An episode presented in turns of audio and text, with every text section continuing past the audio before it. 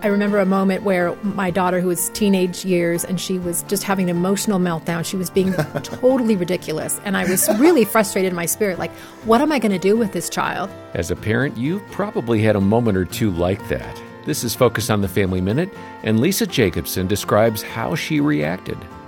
And I walk in the room and I was just trying to come up with the right words, the right lecture. And then something in me just said, just go over and just hug her. Mm. And I didn't know if she would get upset with me or if that would just make it worse, but I just did it anyway. And I just didn't say anything and I just hugged her.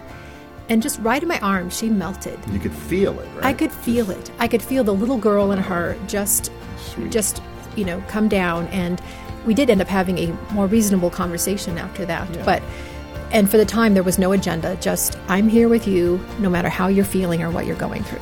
Be there for your child. More from Lisa at FamilyMinute.org.